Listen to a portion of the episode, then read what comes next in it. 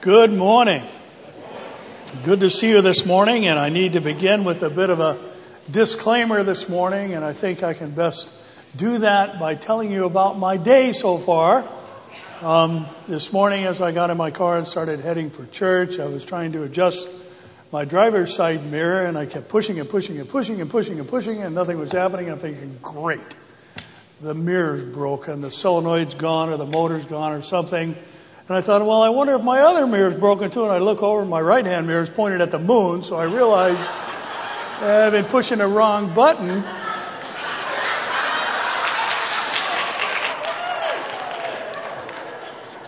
And then at the beginning of first service, there's a section up here at the sound booth waving their arms at me. There was no sound. I pulled the pack out and I put the battery in backwards. And I'm sitting here listening to the announcements this morning, and when Charlie mentions the prodigal ministry, I thought he said pot of gold ministry. I'm thinking, where do we start that? And where do you sign up? I say that for this reason. For some odd reason, about 10 years ago, I became allergic to nuts. And uh, I don't know why. I'd eaten nuts my whole life. But um, it started with cashews and peanuts, and I know they're legumes, but still had an allergic reaction to them. And this thing has grown worse and worse and worse. And for a while, I could eat macadamia nuts, and then I had to stop eating those. And uh, yesterday, I had someone had sent to me a recipe for uh, bread in a cup, and it because I'm kind of doing the keto thing and staying away from wheat flour and all that, it, it required coconut flour. So anyway, I made this bread in a cup, and anything that has the word nut in it, I'm always very careful. So I took a piece of it about the size of a raisin and ate it, and ever since then, I've been on Benadryl and prednisone. So if you've been here for any length of time, you know that when I take Benadryl, it creates a series of out of body experiences for me. And I say that because if you think I started speaking in tongues in the middle of the message, just come back next week and I'll give the interpretation. So I just wanted to give that little disclaimer. I'm not all there this morning. And for those of you who are thinking you're not all there any week, shame on you for thinking that. Well, this morning, if you'd like to uh, join us on Wednesday night, 1 Samuel 16 will be our text. 16 will be our number for the book of Acts this morning as well. So would you open your Bibles to Acts chapter 16 and we'll look at verses 16 through 34. And should we have to pause for a sneeze, a cough, or blowing of the nose, please have patience this morning. It's been quite a day.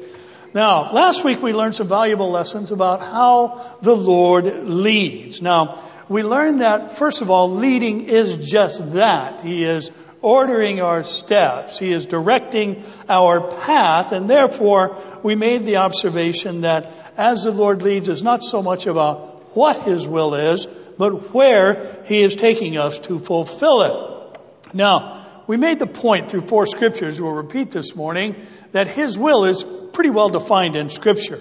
And it begins for us in Romans 12, 2, where we're told, do not be conformed to this world, but be transformed by the renewing of your mind, that you may prove what is that good and acceptable and what? Perfect will of God. So not being conformed to the world, but having a transformed and renewed mind is the will of God. 1 Thessalonians 4, 3 says, for this is the will of God, your sanctification. Sanctification being being set apart from your former self, or your former way of life, habits and practices, and then the example is given that you should abstain from sexual immorality. Then in 1 Thessalonians 5:18 we're told in everything do what? Why? This is the will of God in Christ Jesus for you. And then Peter would add in 1 Peter 2:15 for this is the will of God that by doing good you may put to silence the ignorance of foolish men. So we know the will of God for all of us is not being conformed to the world through having a transformed and renovated mind, proving the good and acceptable perfect will of God by living in sanctification, giving thanks to Him for all things, and therefore putting to silence the arguments of unregenerate men. Now this is the general will of God for all of us this morning. And we also needed to note that as he leads us to the wheres of his will, that he directs us through both open and closed doors. And therefore, we cannot let doubt and discouragement creep in when God closes a door. He's simply directing our path by keeping us from heading in the wrong direction. Now, we also noted that a closed door will always mean He has something better for us. Even as we made the case from our text, and better could simply be something better for us personally, and it could also be better for us ministry wise. Now, remember, Paul, Silas, and Timothy had their sights set on cities in Asia Minor, but God had something bigger in mind. He had the whole continent of Europe that he wanted them to reach with the gospel. And therefore, he would send them in that direction via closed, two other closed doors. Now we finished our time with a final reminder that where God leads may not be convenient or logical, but it is always fruitful.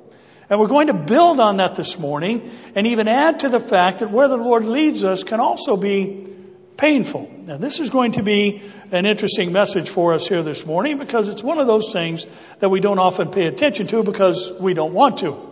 But it is part of the Christian experience that the Lord will lead us to places like Paul and Silas find themselves in this morning where they are on the business end of a rod being applied to their back for doing good and going where God had led them.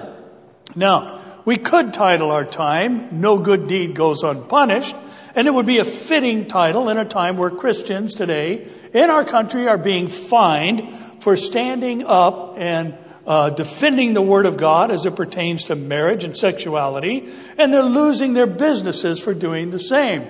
And now there are many areas of the world that were formerly known as Christian countries, or at least had that as their foundation, who are now being arrested for being a Christian and saying anything that is contrary to the liberal agenda of the globalists today. Now, but I do want to say this. Our text is worthy of far more than a cliche or an adage for a title.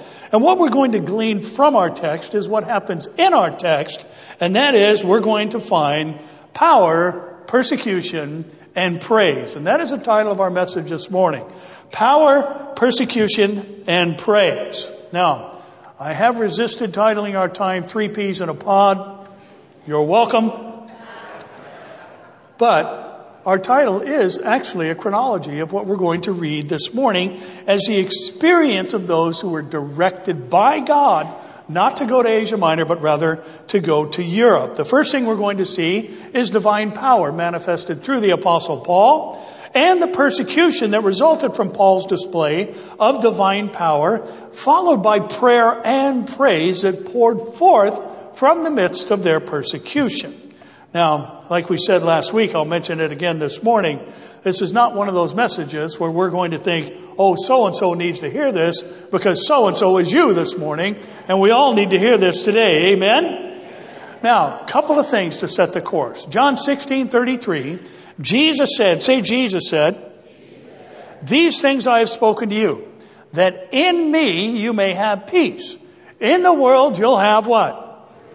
Tribulation, but be of good cheer. I have overcome the world. Now, the question that arises, at least it should in our minds, is how do we make what we read an actualized reality or life experience? How can we be of good cheer when we have tribulation? Now, first of all, we need to understand what tribulation means. It just means pressures, afflictions, and troubles. Anybody ever have any of those? So therefore, we're all in this morning. Now, we also need to add this. 2 Timothy 3:12, Paul would add to what Jesus said, yes, and all who desire to live godly in Christ Jesus will have what experience? They'll suffer persecution. Now, the word desire could also be translated as determine or determined. So we could well read the text to say, all who are determined to live godly in Christ Jesus will suffer persecution. Now the point of this, and one of the tragedies today is topics like this are avoided by many churches and we need to be teaching the whole counsel of God. Is tribulation part of the Christian experience? Is persecution part of the Christian experience? So do we need to know how to handle it? Absolutely. And this is why the Lord was so direct when He made statements regarding following Him. he said things like, you're going to be hated by all for my name's sake. But then he said, you know what? They hated me first. So why would you expect anything different than what I experienced here on earth? He said, you know, you're even going to be reviled and persecuted for my name's sake. And you're even going to have enemies within your, in your old household, meaning within your own family, just because you love me and follow me. Now, our title actually places two very important bookends on the word persecution, and they are power and praise. And during persecution and tribulations, we have access to power and we have reason to praise. And we'll learn how to walk in power and be a person of praise this morning when trials, tribulations, and persecutions come for our determining to live godly in Christ Jesus. We'll find three pieces to our triad of P's this morning. And the first is found in verses 16 and 18, or through 18. So would you stand and read with me, please? Acts chapter 16, verses 16 through 18. Now it happened as we went to prayer that a certain slave girl possessed with the spirit of divination met us, who brought her masters much profit by fortune telling. This girl followed Paul and us and cried out, saying, these men are the servants of the Most High God who proclaim to us the way of salvation. And she did this for many days, but Paul, greatly annoyed, turned and said to the Spirit, I command you in the name of Jesus Christ to come out of her. And he came out that very hour. And Lord, this is our petition this morning, that this very hour, you would do great things in our hearts and minds and transform and even renew and renovate our thinking. And Lord, help us to deal with these issues that none of us find pleasure in or seek out, but may we come away with an understanding that this is part of the Christian existence. Teach us better how to handle the troubles and tribulations and stresses of life. For your name's sake and glory, we ask these things. Amen. You may be seated. Now, Paul, Silas, Timothy, and now Luke is added, as we mentioned from verse 10 last time, are headed down to the riverside. The fact that we were introduced to that was where prayer was held. Uh, traditionally, when there were not uh, ten male heads of households, enough Jews to establish a synagogue in any given place, they would meet for prayer and reading of the word next to a body of water. Now, as they head there, they encounter a certain slave girl who is possessed with what's called a spirit of divination. Now, divination, and we'll explain it and then make a couple of comments about it regarding our time. It's an interesting Greek word. It's actually the word python. And yes, it means exactly what you think it means. It means a snake. Now, in Greek mythology, Python was the name of a serpent or a dragon who was said to guard the priestess at the temple of Delphi who was slain by the god Apollo. Now, this slave girl had the spirit of a serpent. And the serpent spirit caused her to have an ability to utter spells and act as a seer. That's the uh, definition of the word fortune telling, or the phrase fortune telling. Now, this makes a good point for us. She had a spirit of divination. It was a demonic spirit. It was the spirit of a serpent. Are you here this morning? That tells us this, that all modern day fortune tellers and psychics and seers who have the seeming ability to tell people things about themselves that they couldn't possibly know are slaves of the serpent king and therefore either demonically possessed or at least demonically inspired and empowered. I got bad news for Tom Brady and his wife. She said she's a good witch. There's no such thing as a good witch. All witchcraft is demonic. All witchcraft is demonic. There's no such thing as a good witch. That's like saying there's a good devil. No such thing. Amen? Now the girl followed the gang of four for many days crying out, these men are the servants of the Most High God who proclaim to us the way of the Lord. Was she wrong? Was she telling the truth? Yes. Everything she said was true about this quartet. So, why would Paul want to silence someone who was telling the truth about them and their ministry? Why did he get annoyed at this free advertising, so to speak? Well, our answer is found in the actions of Jesus in Mark 1, 32 to 34, where Mark says, At evening, when the sun had set, They brought to him all who were sick and those who were demon possessed. And the whole city was gathered together at the door. Then he healed many who were sick with various diseases and cast out many demons. And he did not allow the demons to speak. Why? Because they knew him. Now listen, I, I, I gotta pause here and say something.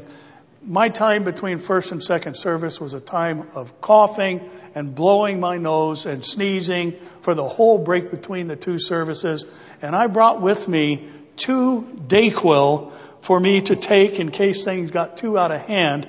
And before first service, I said, Lord, I'm going to trust you to get me through instead of taking these Dayquil. And it was so bad between second service, I actually took them out of the wrapper, getting ready to take them.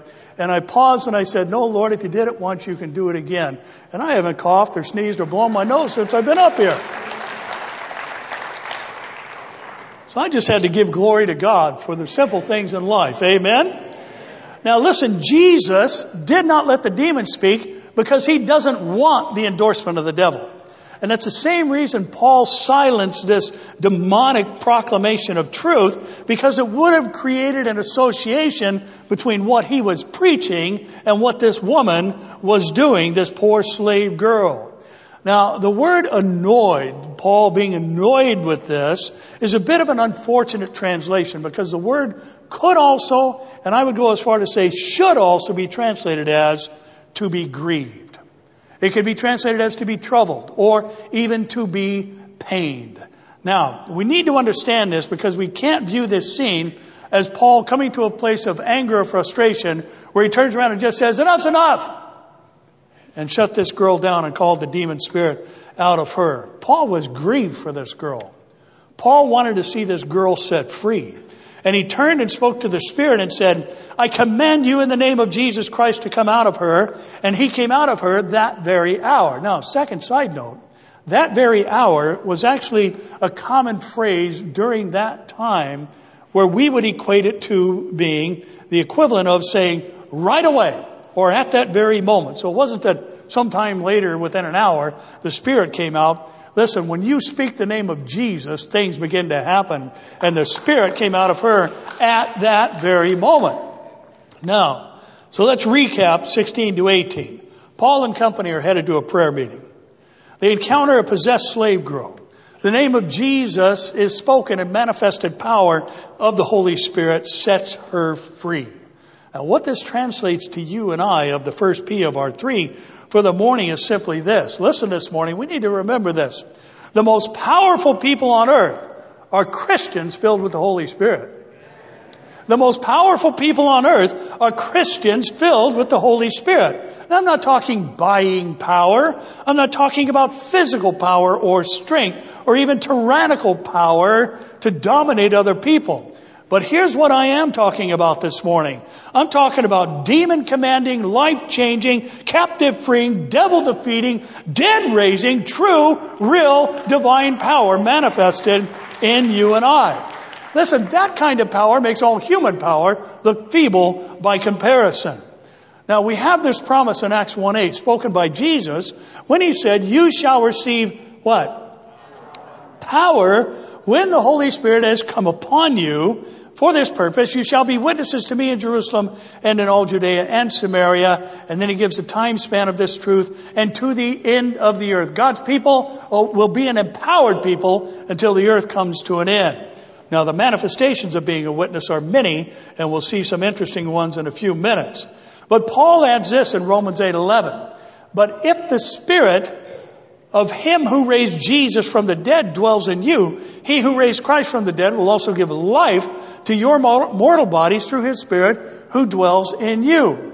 Now, Jesus said that we'll have power until the earth ends, and Paul reminds us of a feature of that power. It's the same power that raised Christ from the dead that lives in you and lives in me. Money couldn't cast out this demon.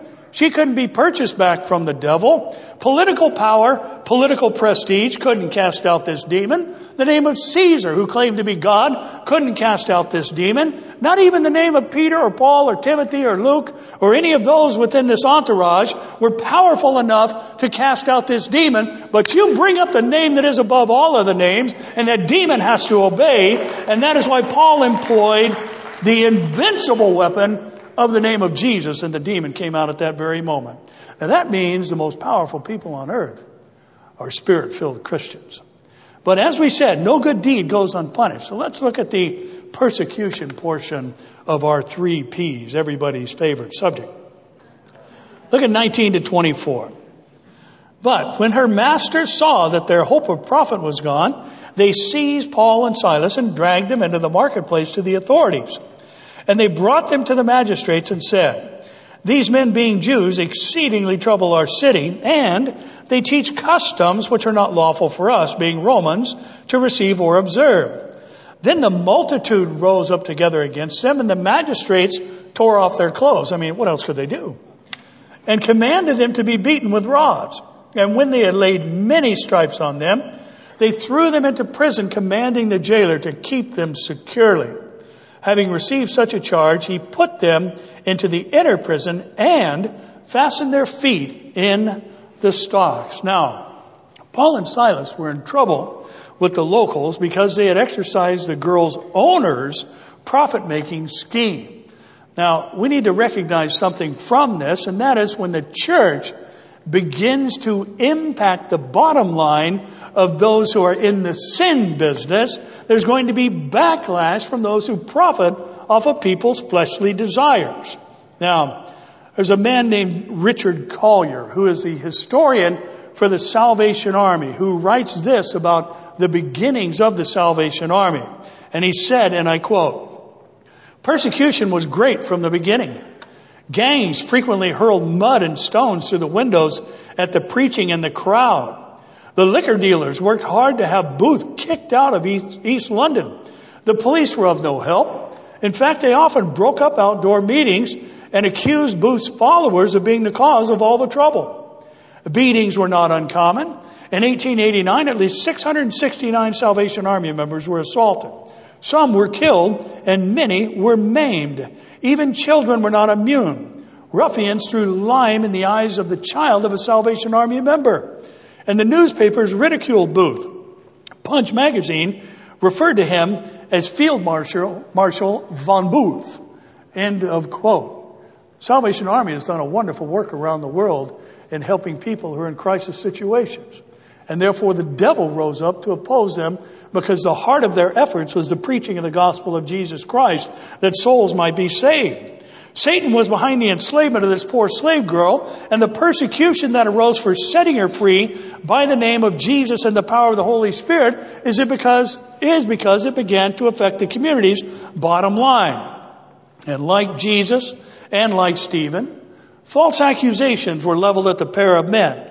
Luke and Timothy were not arrested or imprisoned because Timothy was a half Jew, half Greek. Remember, his mother was Jewish, his dad was Greek, and Luke was a full Gentile, so they were not accused. And however, the masters of this poor girl bring Paul and Silas to the agora or the marketplace before the praetors or magistrates and begin their accusations with anti-Semitic slurs. These men are Jews is where they begin. And the fact is, the Jews had a terrible reputation amongst the uh, Roman hierarchy and leadership. Then they said they exceedingly trouble our city. Yeah, boy, what a bunch of troublemakers. They cast a demon onto some poor slave girl. And then they add this lie. They're teaching unlawful customs contrary to Roman law. Was it in Roman law that a girl should be demon possessed and have the spirit of divination? Of course not. Now, at hearing this, the girl's masters succeeded and winning over the crowd, and then the magistrates who showed their disdain for the Jews by punishing this pair of missionaries and setting their trial for the next day. Now this was illegal according to Roman law.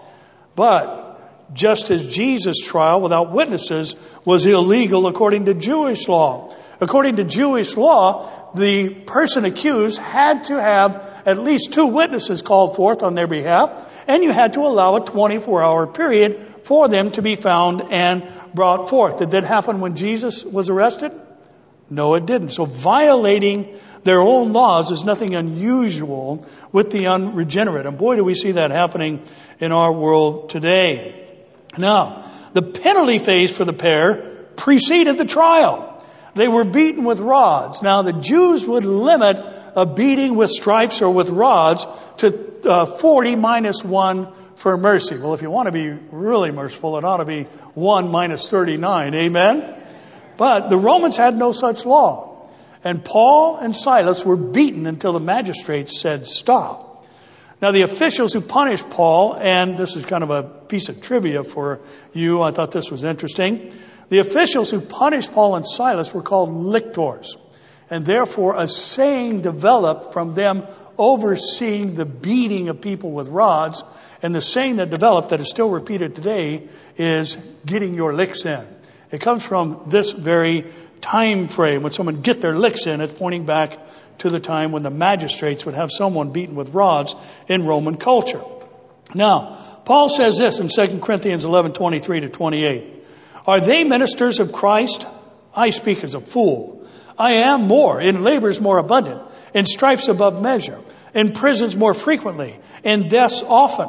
From the Jews, five times I received 40 stripes minus one. Three times I was beaten with rods. Apparently this was the first. Once I was stoned. Three times I was shipwrecked.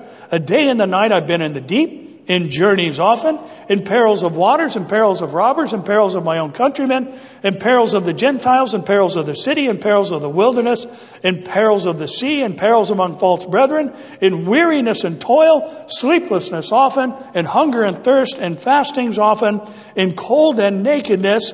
Then he says, what? Besides the other things he gives this exhaustive list of persecutions and tribulations, and then he just says, and uh, all the other stuff. But listen to what he then says. It's not all that stuff that comes upon me daily. What comes upon my, me daily is my deep concern for all the churches.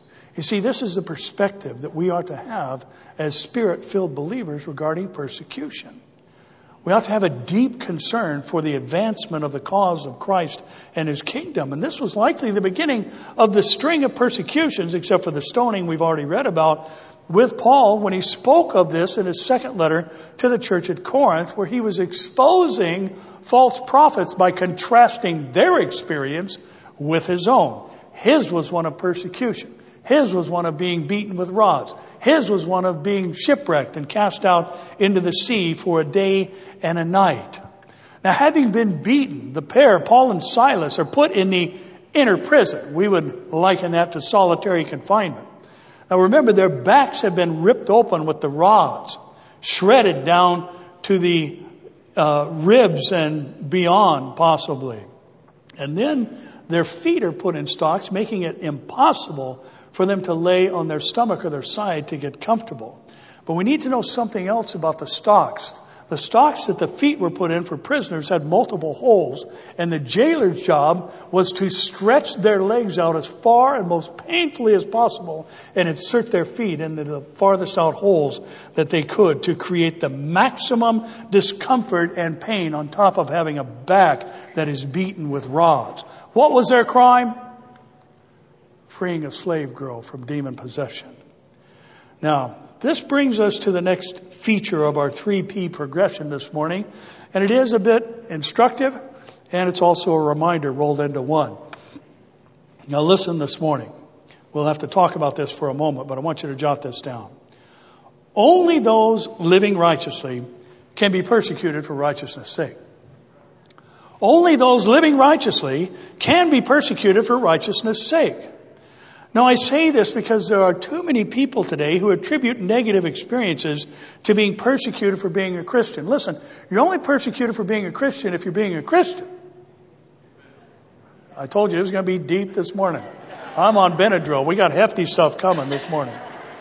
Now, let me give you an example. The Christian bakers in Oregon who refused to bake a cake for a gay wedding even though they baked multiple cakes for the same couple in the time past, said, you know what? Now you're breaching my territory. Now you're asking me to confirm a practice that the Bible says should not be practiced. And they took a stand and the state of Oregon fined them an exorbitant fee and they lost their business and their home. That's being persecuted for righteousness sake. 21 Coptic Christians on their knees in orange jumpsuits on the beach of uh, Libya being beheaded by ISIS. These were being persecuted for righteousness sake. And listen, there are times and seasons of history where Christians were persecuted much in the same way that the Jews were and are just for being Jews or Christians. But the fact is, what we need to realize is that in our country, if you're a silent Christian, one who never takes a moral stand, one who never seeks to share your faith or lives in a manner that is more carnal than Christ-like, Satan is going to leave you alone. And the reason I say that is because that's his favorite kind of Christian. One who is non-impacting of the world and people around them. But become grieved over the condition of lost souls around you. Begin to share the word that someone can receive the implanted word, which is able to save their souls. And you've crossed a line and you have stirred up the enemy and he will bring people to oppose, oppress, and persecute you. But listen, we were foretold of this when we said yes to Jesus. He said you will have tribulation. The Spirit inspired Paul to say you will be persecuted when you determine to live godly. But Jesus also balanced all that with Matthew 5, 11 to 12 when he said, Blessed are you when they revile and persecute you and say all kinds of evil against you falsely for what reason? For my sake. Rejoice and be exceedingly glad for great is your reward next Tuesday. For great is your reward where? In heaven. By the way, we are going there. Amen? For so they persecuted the prophets before you. Jesus is just saying this is the way it is. This is how it is for those who believe God. This is how it is for those who follow me. Now this is exactly what happened to Paul and Silas. They were reviled and persecuted and false testimony was offered against them because they deployed the invincible weapon of Jesus' name to free a slave girl who was being taken advantage of by the forces of darkness and those who followed them. Now, let me remind you of a couple of things here from Leviticus 26, 8. The Lord says to Israel, five of you shall chase a hundred and a hundred of you shall put ten thousand to flight. Your enemies shall fall by the sword before you. Now, the reason I wanted to highlight this particular scripture is for this reason. Oftentimes we see a general principle revealed to us through a specific application of that principle. And the specific application here is Israel being empowered by God and God fighting on their behalf. And we have stories like Gideon fighting the Midianites, grossly outnumbered, and yet gaining the victory. Now the general principle is something that applies to you and I, and we have covered it in our first point. We are the most powerful people on earth because the power that raised Christ from the dead is active in us. And therefore, it is also the power over persecution.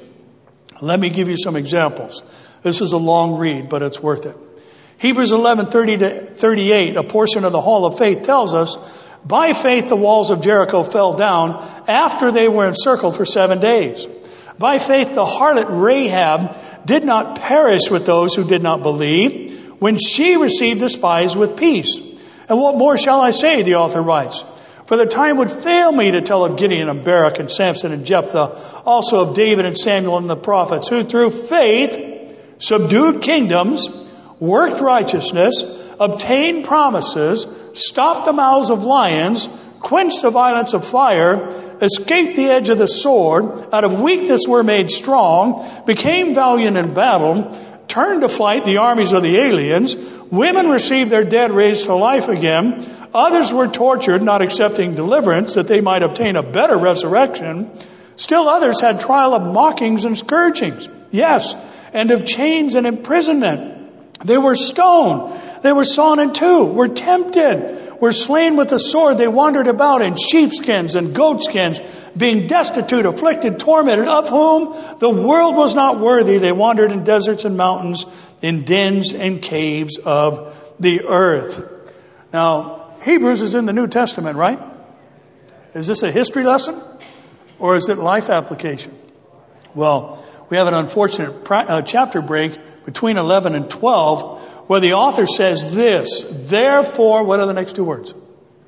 We also.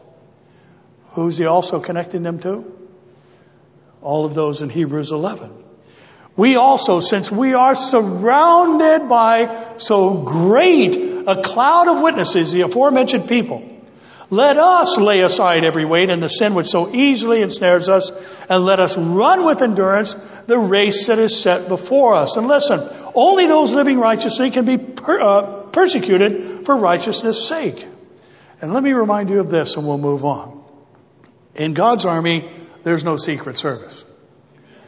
We're all to go public with our faith. We're all to be bold public proclaimers that Jesus Christ is the Lord. Now, so, how do we employ the power over persecution? Well, the answer comes in one word, and that is praise. And we'll see this manifested in our last section. By the way, I wanted to save the last portion of 16 for a message in and of itself because there's another important thing for us to glean from the final verses. So let's read 25 to 34 and we'll wrap up our time together. But at midnight, Paul and Silas were praying and singing hymns to God, and the prisoners were listening to them. Suddenly there was a great earthquake so that the foundations of the prison were shaken, and immediately all the doors were opened and everyone's chains were loosed. And the keeper of the prison, awaking from sleep and seeing the prison doors open, supposing the prisoners had fled, drew his sword and was about to kill himself. But Paul called with a loud voice, saying, Do yourself no harm, for we are all here. Then he called for a light, ran in, and fell down trembling before Paul and Silas.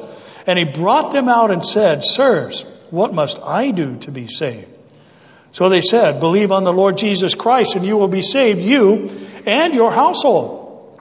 Then they spoke the word of the Lord to him and to all who were in his house, and he took them the same hour of the night and washed their stripes, and immediately he and all his family were baptized. Now, when he had brought them into his house, he set food before them, and he rejoiced, having believed in God with all his household. Now, some of you may be thinking, well, it says they were praying, we actually could have had four peas in our pod.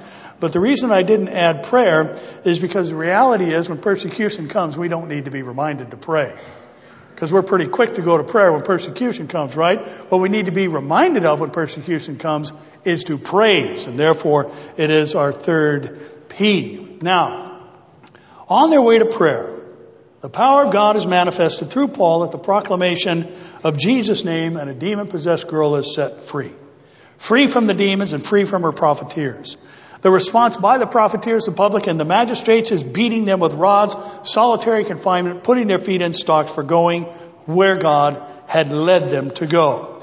The day passes, night comes, midnight arrives, and Paul and Silas begin to tell the other prisoners that they are innocent of all charges. Is that what your Bible says? No. Paul and Silas begin to cry out to God about this grave injustice that what your Bible says? Paul and Silas begin to confer with one another about how God had failed them. Is that what your Bible says? No. Well, you know what Paul and Silas did at midnight? They said, hey, it's praise night. So listen. When manifested divine power was followed by persecution, Paul and Silas then manifested the power over persecution with prayer and praise.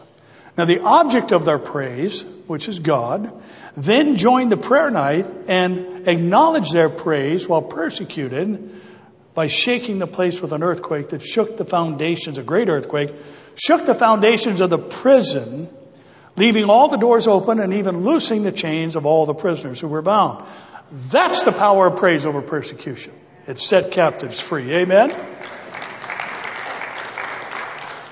Now, let me remind you that when we find something that's true in one section of Scripture, it's going to be true throughout the whole of Scripture. Let me give you another example of what we're talking about. Psalm 34 1, King David said, I will bless the Lord when I'm feeling good and things are great. I will bless the Lord when? At all times. His praise shall continually be in my mouth. Now let me give you the backdrop about which uh, King David wrote these words and the all times he was speaking of. Looking at 1 Samuel 21, 10 to 15, we're told of a time when David arose and fled that day from before Saul and went to Achish, the king of Gath. And the servants of Achish said to him, Is this not David, the king of the land? Did they not sing of him to one another and dances saying, Saul has slain his thousands and David his ten thousands? Now David took these words to heart and he was very much afraid of Achish, the king of Gath. So he changed his behavior before them, pretended madness in their hands, scratched on the doors of the gate, let his saliva, he slobbered all over his own beard. Then Achish said to his servants, look, this guy's a nut. Paraphrasing. Why have you brought him to me? Have I a need of madman that you have brought this fellow to play the madman in my presence? Shall this fellow come into my house? Now, this is what Psalm 34 is all about. King David said, I will bless the Lord even when I, as the rightful king of Israel, am being pursued by the people's choice for the king of Israel. Even when I'm in the hometown of Goliath carrying the sword. I cut his head off with, the previous verses tell us, even when I have to act like a nut to save my own hide and humiliate myself in order to escape, I will bless the Lord in such times and his praise will continually be in my mouth. Paul and Silas followed suit by their actions. And their actions say with shredded backs and stalked feet, we will pray and sing hymns to God and bless the Lord at all times, even in this situation, and our mouths will be filled with praise. Now, you have to remember the jailer was complicit in all this. He was about to kill himself because the fact was Roman law said when a prisoner escapes a jailer, then the jailer has to pay the sentence that the prisoner has uh, been sentenced to. And therefore, obviously, some were sentenced to death because he was about to kill himself rather than wait for uh, the Romans, his fellow countrymen, to kill him under Roman law. Now, Paul says with a loud voice, Don't do it, we're here. Everybody's here. Now, can you think of a time now or a prison where if an earthquake shook the building and everybody's chains fell off and all the doors fell open, where everybody would stay there? I'm thinking that wouldn't happen today. How about you? Well, you know what that tells us? Something supernatural was happening in that whole prison because the prisoners were listening to Paul and Silas pray and sing hymns to God. Now, remember when the chains fell off Peter? And uh, this is one of my favorite stories in the book of Acts. Remember Peter, he was the next day going to be executed and he's out like a light on the prison floor, so much so that the angel had to rouse him to get him up. And then Peter got up and started walking out. He walks by the guard gate. The gates opened of their own accord. He starts walking down the street of the city thinking, is this real or am I having a dream? And then all of a sudden he realizes, I'm out. I'm free. Now, you would think that Paul and Silas, when the stocks came off their feet, that they would be on their feet, headed out the door, but they weren't. And the reason for that was that they had a greater burden for the imprisoned souls than they did for their own freedom. They wanted to see others come to know Christ as Savior and Lord. It's not that Peter didn't have that same burden, it's that Peter was on a different mission. And the Lord led him out of the situation in a specific manner so that he would leave the prison. Now, we need to take note the prayer and praise of Paul and Silas captured the captives in the prison. And none of them left after what they had heard and seen with these two men. The jailer calls for a torch. He goes to Paul and Silas and reveals that he too was moved by what the two men had said and what he had heard about them. And he asks the question, what must I do to be saved? Paul says, believe on the Lord Jesus Christ and you will be saved. And then Paul prophetically speaks about his household being saved too. They weren't saved when the jailer got saved. They had to believe as well on the Lord Jesus Christ and they showed evidence of doing so by being baptized immediately that same hour. Now, Here's something interesting. There are those who say there was no call to repentance in this message that uh, Paul gave to the jailer, and therefore we have a biblical foundation for repentance not being necessary uh, for salvation. Well, listen, let me just say this to that ridiculous statement. The word repentance may not appear in the text, but there is repentance all through the text. Because remember, repentance means a change of mind. And when your mind changes, your life direction does too. So let's see about this guy and his changed mind. Remember the guy that put their feet in the stocks, extended their feet out to the most painful possible position, and then locked them up so they couldn't lay down on uh, their side or stomach, but rather had to lay down on their beaten backs. This is the guy who now says, what must I do to be saved? Listen, the jailer had, who had not washed their wounds now does. The jailer who had not offered them food now does. The jailer who was an evil persecutor is now seen at the same table with them as a brother rejoicing in the Lord. If that's not repentance, I don't know what is. Now, before we get to our final point, let me remind us all of an unpleasant truth I've shared in the past, but it's just as true today and will be true until the Lord comes to get us. And it's just this. God's glory is more important than our comfort. God's glory is more important than our comfort. And therefore, we need to learn how to give Him glory in uncomfortable situations. And they can't get much more uncomfortable than the one we have in our text. Now, here's our final takeaway and our third P of our triad. Listen this morning. Praise, when persecuted, is an anthem to God's goodness and glory. Praise, when persecuted, is an anthem to God's goodness and glory. Now think about this. Carnal people can rejoice when things are good. Unregenerate people can be glad when life is good. But the power of praise during persecution is something exclusive to the Christian. And it is a revelation from the valley floor to behind the prison door that God is worthy of our praise. Now what happened in this scene is simple. The jailer and the other prisoners realized these men aren't like us. They do proclaim the way of salvation. They are servants of the Most High God. And the way they talk to God and praise God shows they know God and therefore there is a God. And listen, we need to understand all that is going on in our world today and within churchdom is not good. Listen, the church is supposed to be different from the world. We're not supposed to try and make the church like a nightclub so people who don't know the Lord are more comfortable in the church. The church is supposed to be different on every level. That's why Paul would write to the church at Corinth, come out from among them and be separate, says the Lord. Do not touch what is unclean. And therefore we are to be a distinct exclusive people set apart for a holy work for God that when the world encounters us, they say, that person has something I don't have and I want it. But when we're just like them, only saved, who needs to be saved? We ought to be distinct in all of our behaviors. We are to praise God in the midst of persecution because it's an anthem that God is good and He is worthy of glory no matter our life experience or circumstance. Now the jailer says, when Paul essentially spares his life, what do I have to do to get this salvation that you proclaim? And Paul said, regular church attendance and a tithe record is what you need to do. Is that what he said? No, he said what he wrote to the church at Rome, interestingly, in 10, 9 to 13. If you confess with your mouth the Lord Jesus and believe where? In your heart that God raised him from the dead, you'll be saved. For with the heart one believes unto righteousness and with the mouth confession is made unto salvation. For the scripture says, whoever believes on him will not be put to shame. For there is no distinction between Jew and Greek. Greek there being, meaning Gentile. For the same Lord is rich over, is over all, is rich to all who call upon him. Please read the last sentence with me out loud. For whoever calls on the name of the Lord shall be saved.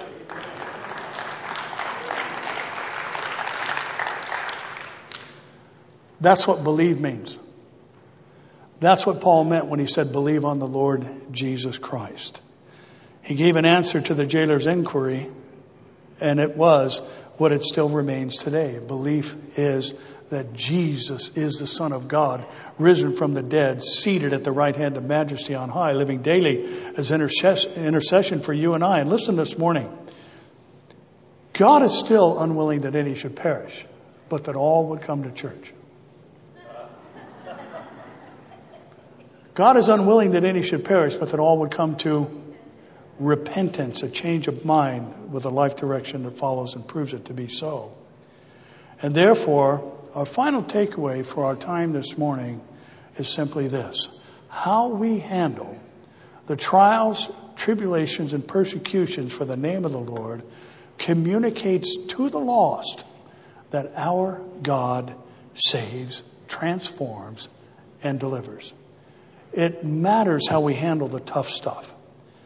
Even though we need to recognize power manifested often leads to, to per, uh, persecution experienced, just as we see here in our text. But even that can be endured by employing the power of praise. Let's bless the Lord at all times and through all experiences. Listen, there are times where God will bring us to things we may not be thankful for, but we can be thankful through. We can thank Him from beginning to end of every difficulty and trial, for He will never fail us. He will never leave us nor forsake us. And therefore we can come to the conclusion of Hebrews, therefore what can man do to me? You see, that's what made these men have a prayer and praise meeting at midnight with beaten backs and outstretched legs in the stocks. Man could do nothing to take from them what is most precious, which was a saved soul and eternal life in heaven with the Lord. Somebody say, and Father, we are grateful that this is our experience too. We're thankful, Lord, that we are surrounded by so great a cloud of witnesses and the experiences that they had and the things they went through, both the positive and the negative, the power that was displayed through them, the persecution that came because of that display of power.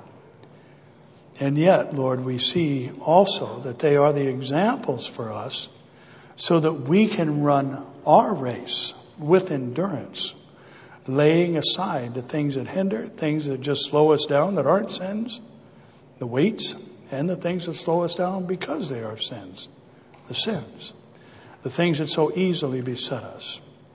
So we thank you, Lord, that persecution need not slow us down or cause us to sin or even be a weight, but it can be a time of prayer and praise. And Lord, that others may hear our voices blessing you when life is hard times are troubling and persecution is on the rise, that they may come to us and say, What must I do to have what you have?